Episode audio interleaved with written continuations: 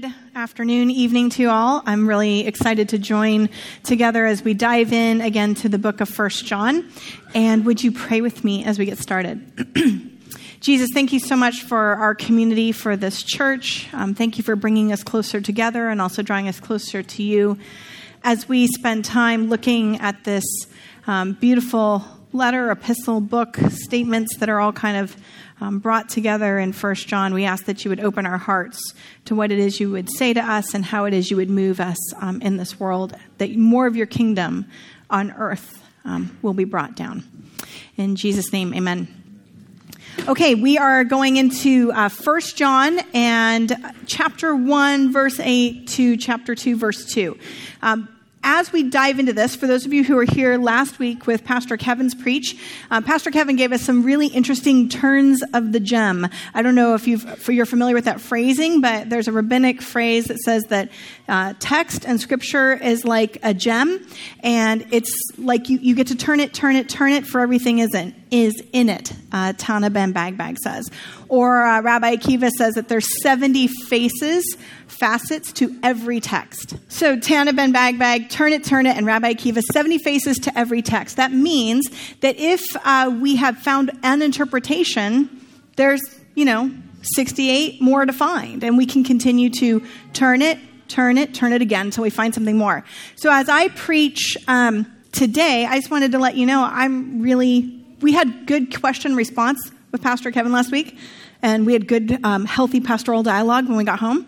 Um, and I just want to let you know that when I told him what I think this passage is saying, what we're going to preach, he was like, "Yes, I think so too." So we're not in argument with one another; we're in fierce agreement and disagreement. Does that sound good? Mostly agreement. Um, we just like to turn the gem and see another face.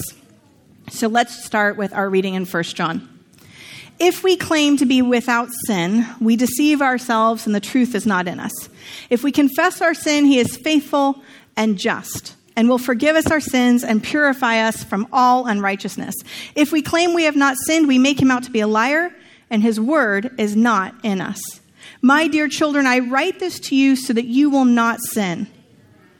But if anybody does sin, we have one who speaks to the Father in our defense Jesus Christ, the righteous one. He is the atoning sacrifice for our sins, and not only ours, but also for the sins of the whole world. That's a crazy passage. Now, when I think of the God, this letter, we, it's not really a letter. We don't really know what to call it, but we refer to it as an epistle or an, a letter, but, but it's something more than that. When I think of First John, I like to think about all these passages about life and light and love. And there's um, Sunday school songs that I have stuck in my head for First John verses. Anybody else? Um, there's, I mean, I have songs for songwriters love this letter because of all these beautiful verses. But I don't think we've stopped to really consider that within just a few verses of our text, in eight verses, and Kevin very rightly pointed out the fierce distinction being brought by John between light and darkness. Like we sing the song about being the light, but we don't always talk about what it means for those of us who might be in darkness. John jumps right in and starts talking about these big, heavy words like sin and atoning sacrifice. Words that, at least in my Christian circles, many people don't, they try to avoid at all costs, right? I don't know a lot of Christians today in my community here that are running around going, well, let's talk about hell, sin, and atoning sacrifice. Um, let's talk about the blood of Jesus. Like people don't, jump right to that imagery. People like to start with Jesus um, taught us how to live, Jesus taught us how to love, Jesus taught us um, how to fight for justice. We don't go right to let's talk about sin and an atoning sacrifice. But John does, or the author of First John does, whoever that may be. He goes right to, I'm going to write this to you so that you don't sin. But if you do, guess what? We have a defender and he is the righteous one. A tzaddik in rabbinic Hebrew, like I can't hear righteous one without thinking of somebody that's so righteous that people want to live like that individual, and that Jesus is our defender. This court language used right away. He's the atoning sacrifice for our sins, not only ours, but also for the sins of the whole world. This word for atonement, John's going to use one other time again and then in First John, and he'll say, This is how God showed his love among us. He sent his one and only Son into the world that we might live through him. And this is love. Not that we loved God, but that he loved us and sent his Son as an atoning sacrifice for our sins. From the very beginning, of time, all the way back into Genesis, and in the beginning of our Christian narrative in our New Testament, we have been trying to sort out what to do with the problem of evil in this world and what to do with the problem of evil within our very selves. In fact, there is an entire show right now on NBC called The Good Place, which I've um, only recently started watching because Rabbi Ari convinced me, as well as many of you. And it is fascinating, right? And for those of you who don't know, here's the premise of the show. Hello, everyone, and welcome to your first day in the afterlife. You were all, simply put, good people. But how do we know that you were good? How are we sure? During your time on earth, every one of your actions had a positive or a negative value depending on how much good or bad that action put into the universe. Every sandwich you ate, every time you bought a magazine, every single thing you did had an effect that rippled out over time and ultimately created some amount of good or bad. You know how some people pull into the breakdown lane when there's traffic and they think to themselves, ah, who cares? No one's watching. We were watching. Surprise. anyway, when your time on earth has ended, we calculate the total value of your life using our perfectly accurate measuring system. Only the people with the very highest scores, the true cream of the crop, get to come here to the good place. What happens to everyone else, you ask? Don't worry about it. Okay, so this show um, has pushes out the question that all of humanity has been wrestling with since the beginning of time. I mean, even if you go to Egypt and you look in the tombs and you see the hieroglyphs, there are literal hearts, organ hearts being weighed on a measuring scale next to a feather to try to see if your heart was lighter than a feather. And then you would be able to get, was the, this judgment day. And then you could be able to have something good happen for you in the afterlife or not. This is a very ancient concept. Now, this particular show tries to answer the question of what is good um, by delving into the minds of a whole bunch of different moral philosophers. And I did have Western philosophy as part of my Fuller Seminary Masters of Divinity education, and I want to let you know that I was incredibly bored and I did not pay as much attention as I should have. In fact, we even had this game running because the class was very long, you guys. It was like you had to sit in class from 8 to 3. I mean, can you imagine? For a whole week. And um, we had this game because most of us were youth pastors. So the game was to try to get the professor to say a word, a random word, and you would get points. We were already working the point scale in the seminary class. If you could get the professor to say this word, and one day the word was rubber ducky. I mean, how are you going to get your professor? And we would find out the word, like somebody, one of the youth pastors would figure out a word and, and pass it along to us. Now, I'll, in my husband's defense, he never played this ridiculous game. I liked to play the game. But I'm also a really good kid and a good student, and I want the points. So I could only play the game if I was first out of the gate, because if he could suspect later on that I was being mean to the professor, I'd feel really, really bad about that. So basically, I wanted to get away with my sin. And um, I totally right out of the gate, I was like, rubber ducky's way too obvious. Nobody's going to get this. I have to be the first one. So I posed a philosophical question for the professor to ask. I said, suppose you, I don't know, you have a rubber ducky, right? Now, and I, so I posed this question to the professor. At the moment I said the words rubber ducky, my colleagues, who are supposed to be cool, went, oh, because I got the point for the day, right? And um, they blew my cover entirely. Like there was actual bowing down that I had said the word rubber ducky. And then one of the students actually got the professor to sing the Rubber Ducky song from Sesame. It was an amazing day. Um, for our longer classes, we actually had bingo where you had to get like five in a row and get extra points. So that's how I spent my time in the moral philosophy class. And as I've watched The Good Place, I've realized I, I missed some things and I probably should go back to my notes. You know, the Bible, interestingly enough, of course, does not feature any of these individuals. And really, it reminds me of this quote. Have you ever heard of Plato? Aristotle, Socrates, yes, morons. Morons, right? I mean, that this wonderful quote from Princess Bride. Have you heard of Plato, Aristotle, Socrates? Morons, right? These are not, the Bible has been dealing with these questions that those Western and ancient philosophers and Greek philosophers were dealing with that we read as though they're the first persons on the block to ever think of a brand new theory. And I've even heard this discussed within some of um, the portions of the good place. Like Kant's the first person to think of this theory. I'm like, no, he's not. That's in Leviticus chapter 19. Okay, so in any event, I want to suggest that the Bible actually is wrestling with all of these things and that the people of biblical period are wrestling with these questions as well.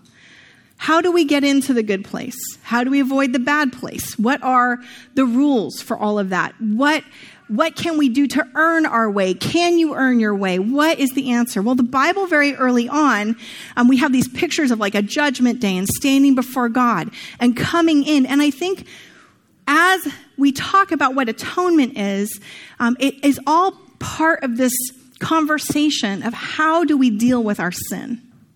How do we deal with the fact that we all mess up all the time and we're deeply aware of the fact that we are constantly missing the mark. Um, I grew up in a liturgical church. I grew up in a Lutheran church, and it was a wonderful experience. And every single week, we had a confession of sin. And what that liturgy sounded like was exactly quoted from First John. Nobody ever told me that, by the way. I never knew I was quoting scripture. I just said the words because we were supposed to say the words. But it started with if we confess that we have not sinned, we deceive ourselves, and the truth is not in us. And it would continue on. It says, I confess to you that I've sinned against you in thought, word, and deed by what I have done and by what I've left undone. I've not loved my neighbor as myself. I've not loved you with my whole heart. And we'd have this big confession. Now, as a kid, anybody remember as a kid messing up? I messed up all the time weekly even i'd say daily and every week probably moment by moment i would think to myself okay danielle you just confessed your sin clean slate. We would have this next responsive uh, liturgy. It would say, and you have been the priest, the pastor would stand up there. You've been forgiven of sin. God has cleansed you from all unrighteousness. I'm like, whew, because I yelled at my mom. I yelled at my sister. I did that thing. I watched a TV show I wasn't supposed to watch. I unpeeled all the Rubik's Cube stickers and stuck them back on to tell people that I was brilliant. So, like all of these things, not a personal story, just an example. Um, all of these things that I had done in that week and realized then that I needed to do something with that. The Bible recognizes that reality of our human experience as does the Good Place show, and starts to solve that problem. Now, when John uses this word for atonement um, in the Greek and then in the Hebrew, it has these echoes, there's a lot of different pictures and images for it. And as we try to unpack that word, what does it mean that he is the atoning sacrifice for our sins? What does that work for? I just want to remind you that we actually have in our biblical calendar an entire day of atonement. That is one of the days in the biblical calendar. It happens every fall. It's also called Yom Kippur. And Kippur, that kind of concept, that day of atonement where all the sins are, are made um, clean again, washed away, but also Kippur covered over. Uh, Rabbi Ari uses the image of that we all have these potholes. Like there's this massive stuff in our life, a very rough road ahead. Some of us for like 20 kilometers, potholes just for 20 kilometers. There's no break. But that Kippur is a covering over. So we have a concept in the word of atonement of, of a fixing, a covering over of our sin. And that is expressed immediately in that day of atonement found back in Leviticus. Now, in our Hebrew scriptures, we also have a picture of the mercy of God. That the reason why that day of atonement works is not because a goat literally took away our sin, but because God's mercy has looked upon us and solved our sin problem for us and cleansed us from all unrighteousness in that process. And we have these beautiful passages in our Hebrew texts as well. Uh, when we were overwhelmed by sins, you forgave our transgressions, Psalm 65. You covered over them. You made atonement for our transgressions. Because of the Lord's great love, we are not consumed, for his compassions never fail. They're new every morning. Great is your faithfulness. Lamentations chapter 3. The Bible's concept that though our sins are like scarlet, they shall be white as snow, Isaiah 118. The concept of God's and willingness to forgive us and make us new, this is something that is very much woven throughout the entire Hebrew scriptures. God is aware that since that sneaky snake, things haven't been right. And we're trying to find a way back in. So when we talk about atonement, we can talk about that covering over, but we can also talk about the idea that here in 1 John 2 again, the atonement is the sacrifice for our sins. So what do we do with that? Not only for the sins, but the whole world. How does this sacrifice work? Well, Christians like to debate. We actually have our own like Christian philosophers, and we have all these different varieties of atonement and theories for it. We have the Christus Victor atonement theory. We have penal substitution. We have the idea that that Christ has ransomed us, um, that we were captive to sin and death, and Christ has brought us through. And all of those things, people like to set up camps and pick one theory that they're going to hang out with for a long time. In fact, much of our theology of how we even talk about why we're Christians surrounds questions like this. Going to hell, ask Jesus into your heart to be saved, contact a Christian based church. I don't know, just pick one up, pick up the yellow pages and go, right? And that is, if you're concerned about hell, if you're concerned about your sin, just go to church. Just, let's just handle your sin problem. And that's that penal substitutionary atonement theory. And when we talk about this, there's good verses in the Bible and reasons why we talk about it very simply, right? The four spiritual laws, the gospel hand, all of those things. And when we do, we, we hang on verses like Romans 5 8. God demonstrated his love toward us and that while we were still sinners, Christ died for us. So oftentimes when we talk about the gospel, we'll say something very simply like, God loves you, Jesus died for you, your sins are forgiven, seen. Right? That's good. And that's not bad. It's better than not believing anything, but it lacks narrative and context and richness that I think God is making available to us. It's like when we go into an airplane and we never ask the question how the airplane flies. Now, for many of us, it's fine. We're just like, I'm trusting it'll fly. I've seen them in the air before. We're going to go. But some of us, many sparkers, want to know how the plane flies. So let's dive into this atonement theory and try to figure out how is this plane flying? What is it that John or the writer of First John means when First John says what First John says in just a few verses that should rattle and shake the whole world? Well, first we have to go straight to Matthew, Mark, Luke, and John, right? We can't hang out with this atonement theory and just grab one verse here or there from Matthew, one verse from Mark, or one verse from Romans, or one verse from Colossians, and just hang out in that place only and say, now I understand atonement. In fact, Matthew, Mark, Luke, and John, and the entire New Testament, they're going to start grabbing hold of a whole bunch of symbolism, a whole bunch of different theories. All of those, is it penal substitution? Is it Christus Victor? Is it ransoming? They're like, yes. Don't, don't set up your camps over this anymore, Christians. The answer is yes. So let's continue to push through then a little bit. We have this Christ vicarious substitutionary death, right? We talk about this as the penal satisfaction or substitution theory that Christ, by offering himself as a sacrifice, by substituting himself for us and actually bearing the punishment which have been ours, satisfied the Father and then effected a reconciliation between God and us. That Christ is indeed a sacrifice for all. And we have that language in the Gospels and we have that language in the rest of the New Testament. And we also have language about how Christ is our advocate. That we need to have somebody that's going to stand before us, that will defend us, that will be that righteous one. That language is also present. And we have that beautiful verse in Colossians like, He canceled the record of the charges against us and took it away by nailing it to the cross. And I'm sure that if anyone here ever had like a campus crusade day or an IV day or whatever day, I know it's Cru now, uh, but any of those days growing up, like I had all of those, like there was a courtroom scene and here I am having to come before the almighty judge. And just like at the beginning, my points are being tallied and minus 53 points. If you ever told a woman to smile, she'd look pretty if she smiled, minus 53 points. That's my favorite one. Um, or if you use Facebook as a verb, that was hilarious. So, yeah, so you have all of those points there, and then the judge is there, and the judge is looking and taking note of that. And then Jesus comes in and says, I paid it all, right? And we have that picture also in our text. We also have the picture of Christ as ransoming us, as paying that price, as setting us free. That this is the new Exodus where we've been set free from the prison of sin. Hebrews chapter 2. Since the children have flesh and blood, he too shared in their humanity so that by his death he might break the power of him who holds the power of death. That is the devil. And free those who all their lives were held in slavery by their fear of death. That it was our fear of death that was holding us into that place of sin that we would hoard goods or hoard our, our food or all of our things because, and harm others because we're afraid of dying. And so if we can just release that fear of death that we know ultimately Christ has brought us into that victory, we don't have to worry about that anymore and we're being set free. All of that is there.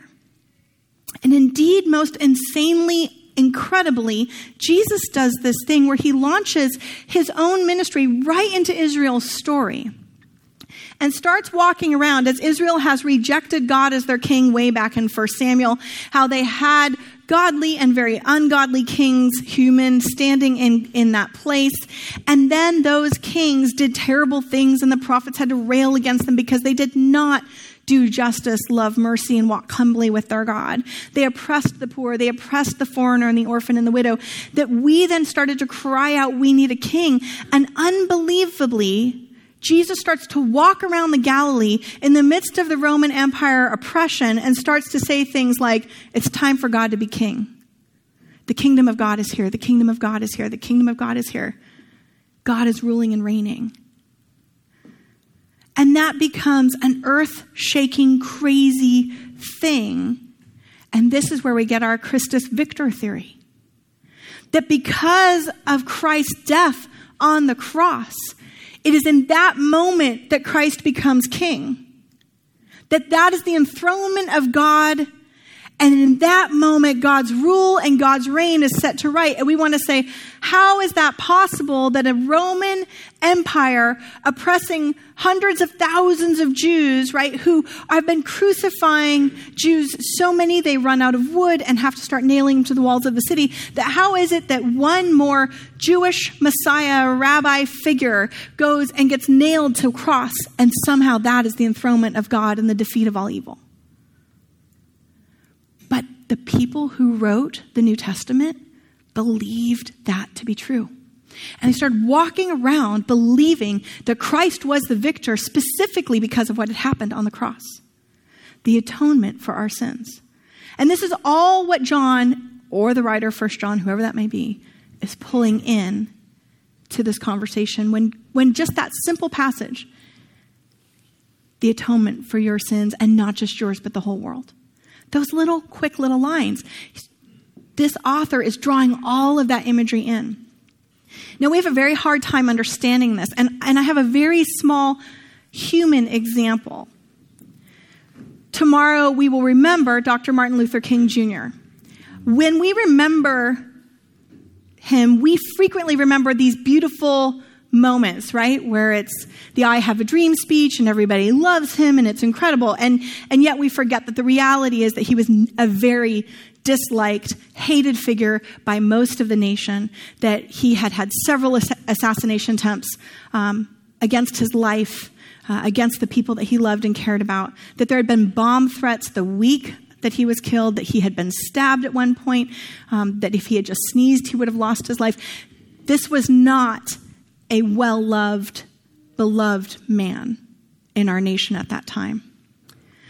President Lyndon B. Johnson worked with Dr. King on several occasions to try to pass different legislations, including the Civil Rights Act, and wanted to then pass the Fair Housing Act, and signed these things, and yet still could not get Congress to pass the Fair Housing Act at all. And it had been lying there in wait, just never moving because we sin. And it was not until he was assassinated and killed that the conscience of a nation started to awaken. Only when his life was taken did the power of that empire of racism and brutality start to fall.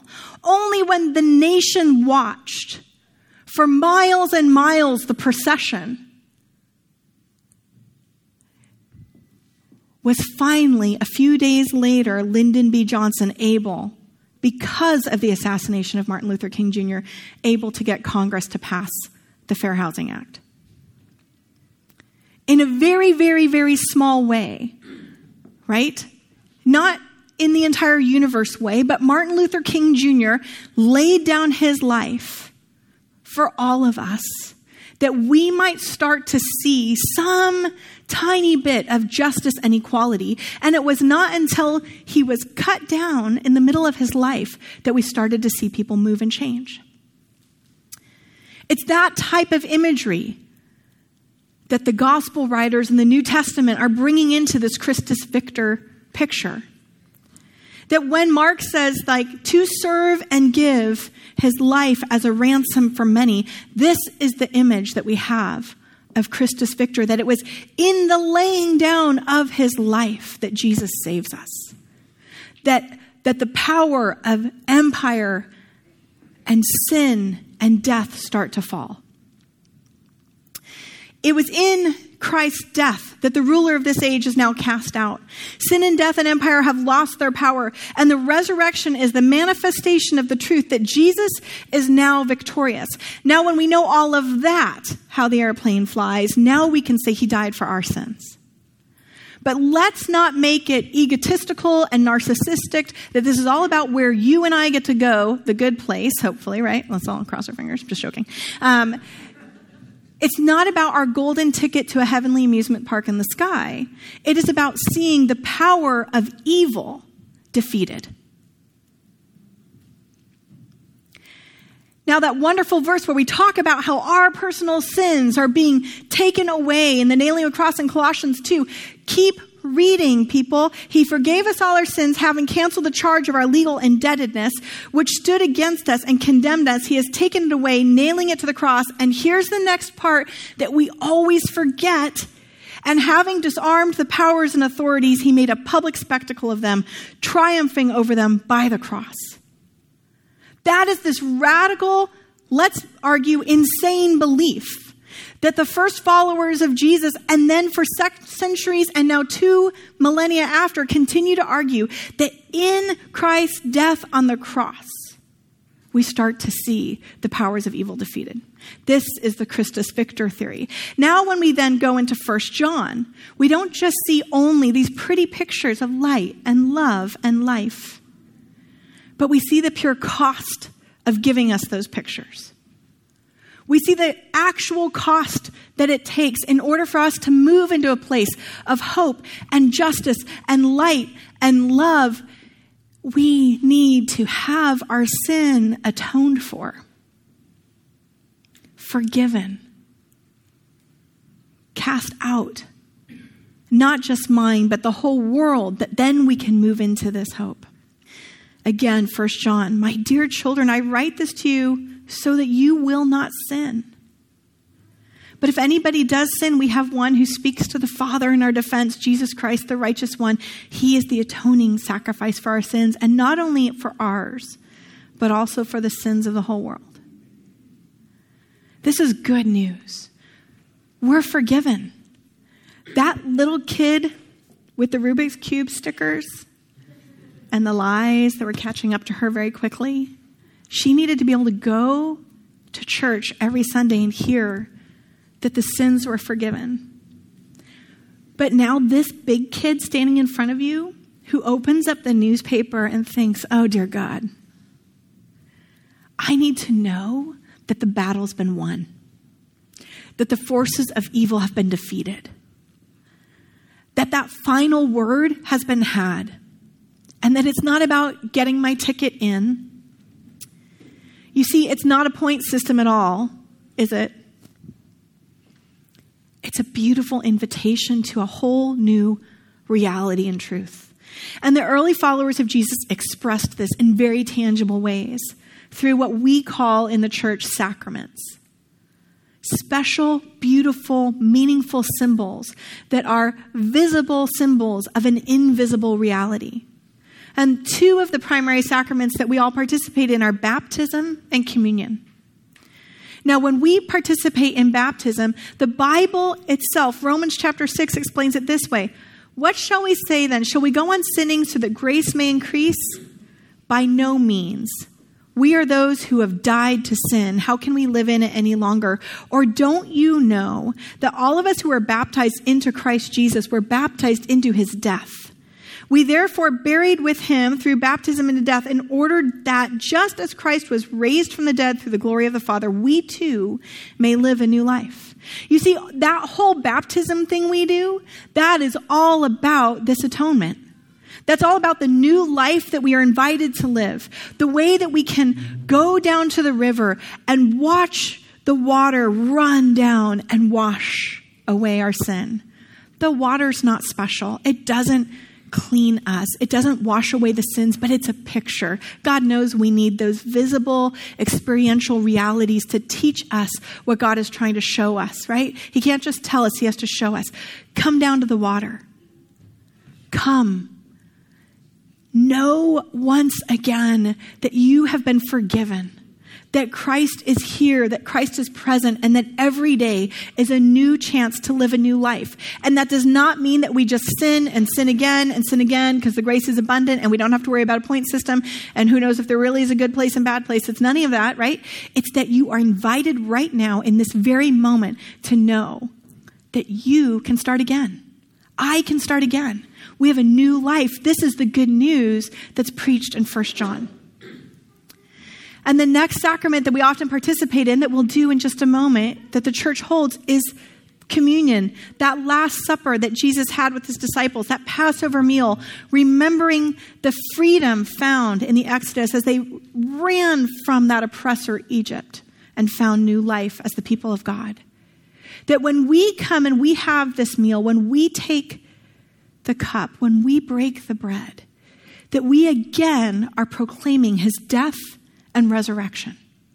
That once again, we are invited not just into a beautiful symbol amongst us, but we are invited to participate in the truth of what it means to experience the atonement for our sins. For in the night in which he was betrayed, our Lord Jesus took the bread, blessed, and broke it, giving it to his disciples, saying, Take, eat. This is my body given for you. Do this in remembrance of me. And likewise, after supper, he took the cup, gave thanks, and gave it to them, saying, Drink this, all of you. This is my blood of the new covenant, which is shed for you and for many for the forgiveness of sins. Do this as often as you drink it in remembrance of me. We want to invite us now, all of us in this room, forgiven, loved, sought after, known, to come and join at the table, the table that's been going on for millennia, the table that sits here before us. And we'll be taking communion whenever you're ready. You are welcome, um, as Pastor Kevin leads us in a worship song, to go partake. And we'll be taking it by the means of intinction, which is a fancy word that means dip the bread, the gluten free bread, into the cup and you can take it there at the table, or you can come back and take it when you're ready. This is the body of Christ given for us. This is the blood of Christ shed for us. This is the forgiveness of sins. This is the atonement we've been looking for. Come to the table.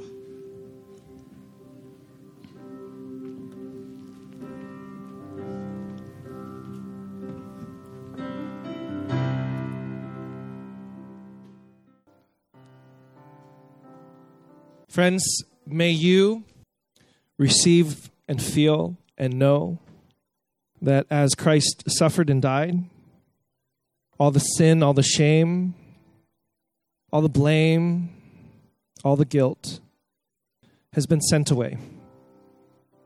And may you leave this place and enter into this week living out of that freedom and forgiveness. In Christ's name. Amen. Thanks, friends.